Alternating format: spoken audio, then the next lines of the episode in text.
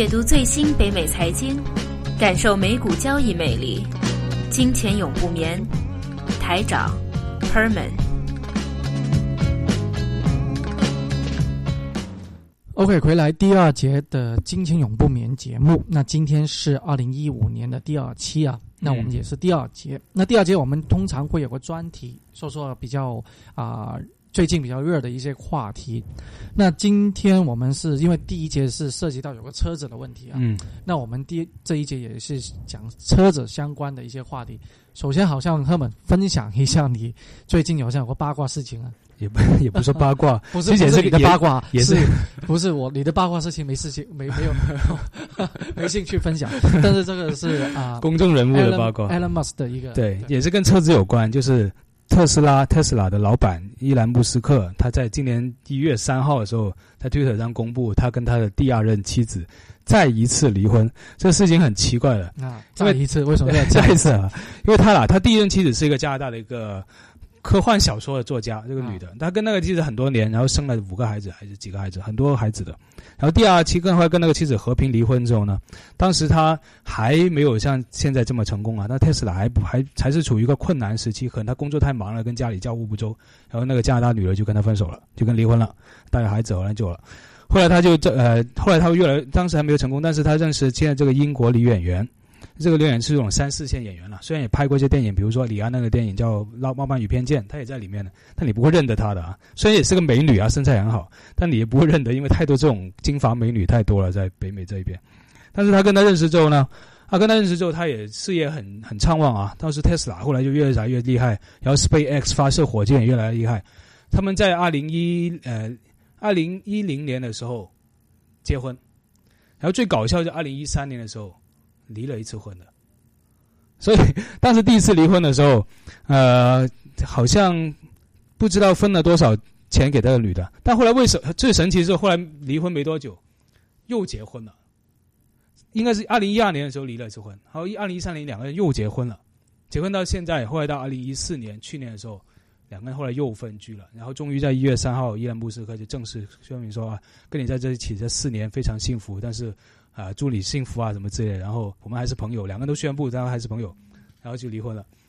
然后他给了多少钱？大概是大家最关心他给他分了多少钱嘛？因为他现在都几百亿的一个亿万富豪了，分了大概是七呃一千五百万美金吧。因为他们都有婚前协议啊，所以这个美国人这边的结婚婚前协议非常重要啊。我为什么讲这个故事？一方面讲我们车，另外一方面我也想给他挑给他。树立一个观念，就是说，其实一个公司的 CEO，其实后来，呃，Tesla 在今年年初的时候也是大跌啊，跌到历史低位，也不是历史低位，就从涨上来的低位，今天才两百零五块钱。嗯，对，从当时差不多三百一十、三百二十到现在两百零五，所以也跌得非常厉害。其中有一部分当然是因为石油价格跌了，然后汽车啊，大家觉得那电车没有意义啊，这个这种想法啊，这短期想法。另外一种就是。也是因为他结婚的离婚的原因，当时有人担心会不会他离婚对他的公司啊什么有影响。CEO 在一个公司里面有人说，大概占这股价百分之三十，有这样一些人说啊。就如果 CEO 突然间出事，比如说他突然死，因为你看 Tesla 的话，对，他在 Tesla 的地位等于基本上就是之前 Steve Jobs 对在 Apple 的苹果的地位了。对啊，对，所以他有什么风吹草动，对，感冒一个可能股市都会打个不用你说像。如果华人世界的话，你看李嘉诚，李嘉诚就是代表了整个集团。对，所以他不要集团，讲个整个香港经济 的一个命脉，对对吧？然后对，所以但是中国有两次出现过两次 CEO 离婚事件，第一个都是在最不巧都赶在 IPO 的时候。第一个土豆网，土豆网当时 IPO 的时候，那个叫王威，好像是跟他老婆突然间离婚了。然后土豆网那个 IPO 在美国上市就被 hold 住了，最后结果被优酷先上来，呃后来没办法，那土豆只能居退居第二，后来就根根本就其实根本就是被优酷给兼并进去了，虽然大家平均分了，但兼并进去了。后来另外一个叫赶集网，也是在上 IPO 的时候，突然间赶集网的 CEO 忘了叫什么名字，也是跟他老婆突然间离婚，而且还闹得特别僵，所以后来也是在 IPO 的时候被不行，然后所以。中国，我我觉得一方面，大家股民投资者呢就要想想，就说除了关注这个公司的之外，你要关注一下，尤其是中国的公司啊，中国的 CEO 啊，呃，婚姻状况有没有搞清楚，还有他们那个有没有婚前协议，这个也是要搞清楚了。另外一个就是要关注一下这个人的方面，就不要只关注一个公司，就别的人的一些调调动，可能对这个公司有什么影响。因为你说起 Tesla 在呃回落，股价大幅度回落，其实回落最厉害的是啊比比亚迪啊，比亚迪，比亚迪的话，真的股价在，因为它是港股啊，在香港上市。嗯，啊。有原因的话，当然很多种啊，最那最重要的是油价的跌跌那么厉害，嗯，那跌那么厉害了，大家觉得哎，是不是暂时就没有这个需求？对，对这个电车。电车的啊，但在中国国内其实是有一套的新的一个叫补助这种啊新兴车子，就是因为它是能环保嘛嗯。的一个补助，这种补助啊其实是啊对比亚迪是一个正面的一个影响。对，没错。应该是正面的，啊，当然的话，他自己其实如果你拿比亚迪跟 Tesla 来来比比。较的话，啊，那跟拖拉机我跟我两个都 跑车比吧，不呃，我没有开过，或者我没有真的去，我也不是做汽车的分析的，所以我不能够这样子说。嗯。但是真的从啊、口碑或者从网络上面看到的一些其他的啊、因为分析师是不会把两个会比较的，因为大家不同市场上市。对啊，但无论怎么样啊，特斯拉应该是要比啊、啊比亚迪比亚迪的话，在投资方面，那如果我可以投资的，我当然是投资特斯拉。更嗯加在比亚迪身上面。但无论怎么样啊，这种中国内的一套的啊，对这种环保汽车啊，或者是新的能源的方面的一个补贴，其实应该要对第一个比亚迪这种公司有好处，第二个要带动电池商。嗯国内的一种电子商，还有一些以啊、我们叫做铝碳铝碳的那种纤维啊，因为他们嗯是跟他们啊、整个整一套的一个电子车的产业链啊，产业链的一个嗯，非常好的正面的投资啊。等于当时候我们说 Tesla 的话，以后啊谁供应它？当然是 Panasonic 日本的 Panasonic。那当然 Panasonic 是在日本上市啊，买不到它的股票。其其实，如果说回电车这个概念，其实在中国绝对就是未来的一个，啊我们看啊，都是未来的一个叫做圣杯，我们就是 Holy Grail，、呃就是个圣杯，因为电子车基本上都是下一代的汽车革命，绝对就是。啊但是好像呃，最近呃，应该说在北美啊，嗯，虽然说电子车已算是比较领先的一个技术，但是好像不是哦。还是非常普及，是吧？其实像第一个普及，第二个其实现在更加的领先技术是无人驾驶。啊，对。对对你说一下不过不过那个只是一个，也是电子车其中另外一个分叉了。其实其实啊，比如说最近其实最这一周最热的，除了呃股票的波动之外，还有 CES 嘛，就是在拉斯维加斯每一年举办的叫做 Consumer Electronic Show，叫做消费电子产品的大展览。那每一年所有的公司创意产品也有，还有一些现成的产品也有，都会在那里展出。去年的最大主题当然就是手机了。然后去年我们大概看到华为啊，中国这些呃高通呃中国这些就弄了很多大屏幕的手机，就预示了后来趋势的屏幕，就是手机的趋势是屏幕越来越大。果然后来连苹果六跟苹果六 Plus 都证明了这个呃手机的屏幕越来越大这个趋势。那说明当时 CES 能透视出很多东西。那今年最大的特点就是 CES 竟然有几个主角，以前是想不到的，现在是汽车。嗯，今年的奔驰在有一辆是无人驾驶的汽车，已经停就直接在 CES 门口就停在那里，然后给大家展览，连奔驰都参加了。就这个汽车非常奇怪，刚开始都看不到哪里是车头，后来看到 logo 才知道。然后里面呢，它两个四个座位呢是四座的，它那个四个座位不是我们一般汽车就向前看的啊，嗯，它四个座位是对着中间，中间好像有个茶，饭桌。就饭桌像打麻将桌。啊，但中间没有桌子，中间好像有个茶茶几什么有个平台可以伸出来一个这样，就好像是、啊。但总之四个人是其实有对着中间的，有点像那个什么我们所谓的啊 limo 对，有点像 limo，limo 对，limo 后面也是这样围着串围着，呃对，中文 limo 就是那种加长的那种加长的那种，那种，因为里面的话有很长的很多沙发，对对对两，边坐，其实是可以四周坐。第一个，那而且中间的话又有个喝酒啊什么这都可以的对那种啊。但是他提供了一个概念，他说以后的车不再是一个，就是说只是在呃一个载体，就是一个 vehicle，vehicle 这个载体在走。他一个是说他提供一种概念叫做叫做移动的生活空间，因为它里面做的非常舒适，有点像哇头等舱甚至是飞机那种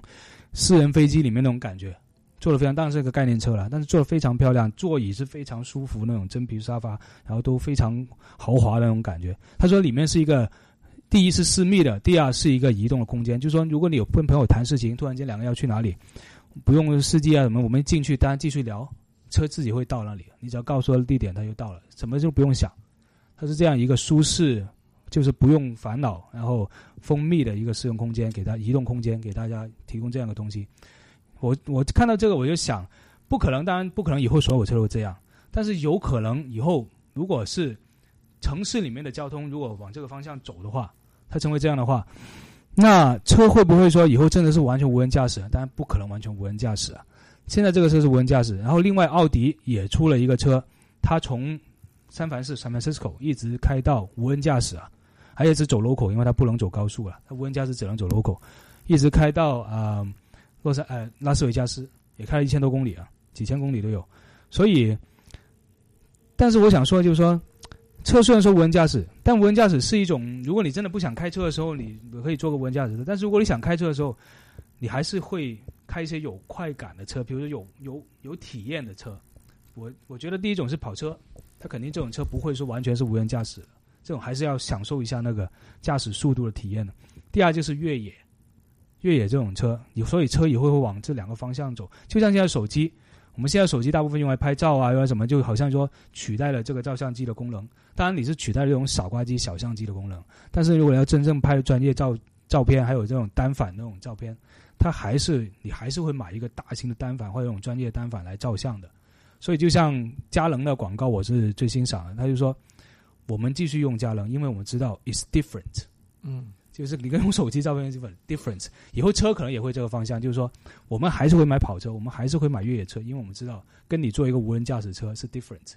所以这样一个是缺车的一个趋势，会把那个分化这里。驾驶的话是可能以后就当成一个爱好乐趣，一种乐趣，纯粹这种体验的感觉。对。不再是说 commute，不再是说两个车。但无论怎么样，现在无人技术的话，发展不单只是车行啊，像 Google 啊这些公司也会在不断的发行。啊，那如果在投资方面的话，那当然了，现在很多跟汽车相关的投资啊公司也好啊，都可以有很多选择。打个比方，现在啊，在北美或在中国流行一个叫 Uber。嗯，对，Uber 的话就打车软，其实就打车软件。呃，也不完全是打车软件啊，因为它是其实是每个个人就自己有一辆车，你只要把它 post 上去，你就可以成为一个 taxi 司机。对，然后可以，其实这个卡铺啊，就是顺风车顺风车软件。对，那这种当然商业模式的话，我们可能找一早一天专门的去研究一下它，因为它可能现在在研究 IPO，可能会上市。因为这种风投的话，肯定但非常大争议，这个在全世界非常因为很有很多安全性。的问题的对，出了很多事情。对，哎，对，所以这个我们在在讨论。但现在我们在说电子车是未来的一个方向趋向，无人驾驶就比这个电子车更更进一步的了。啊，目前的话没不需要投资，什么都不需要讲了，因为有人去买的。但电子车是非常的啊受欢迎。第一个，那只是目前在新能源方面，比如说你的电站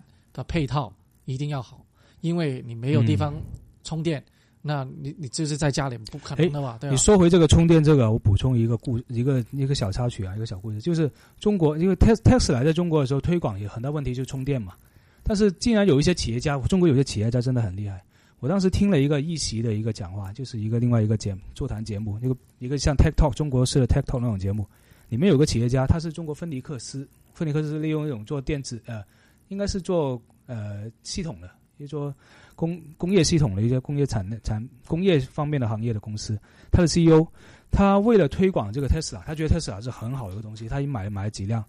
他想到的是要推一条路出来，不是想的是推特斯拉这个车，他怎么了？他买那个充电站，送给那些酒店，然后跟酒店说啦，这充电一充起码八个小时，人家来到你这里，你肯定要住嘛，因为要充电要住嘛。那住的话，你酒店自然能赚钱了。而且人家如果来的话，一充可能是几辆车，就几家人，那几个房间。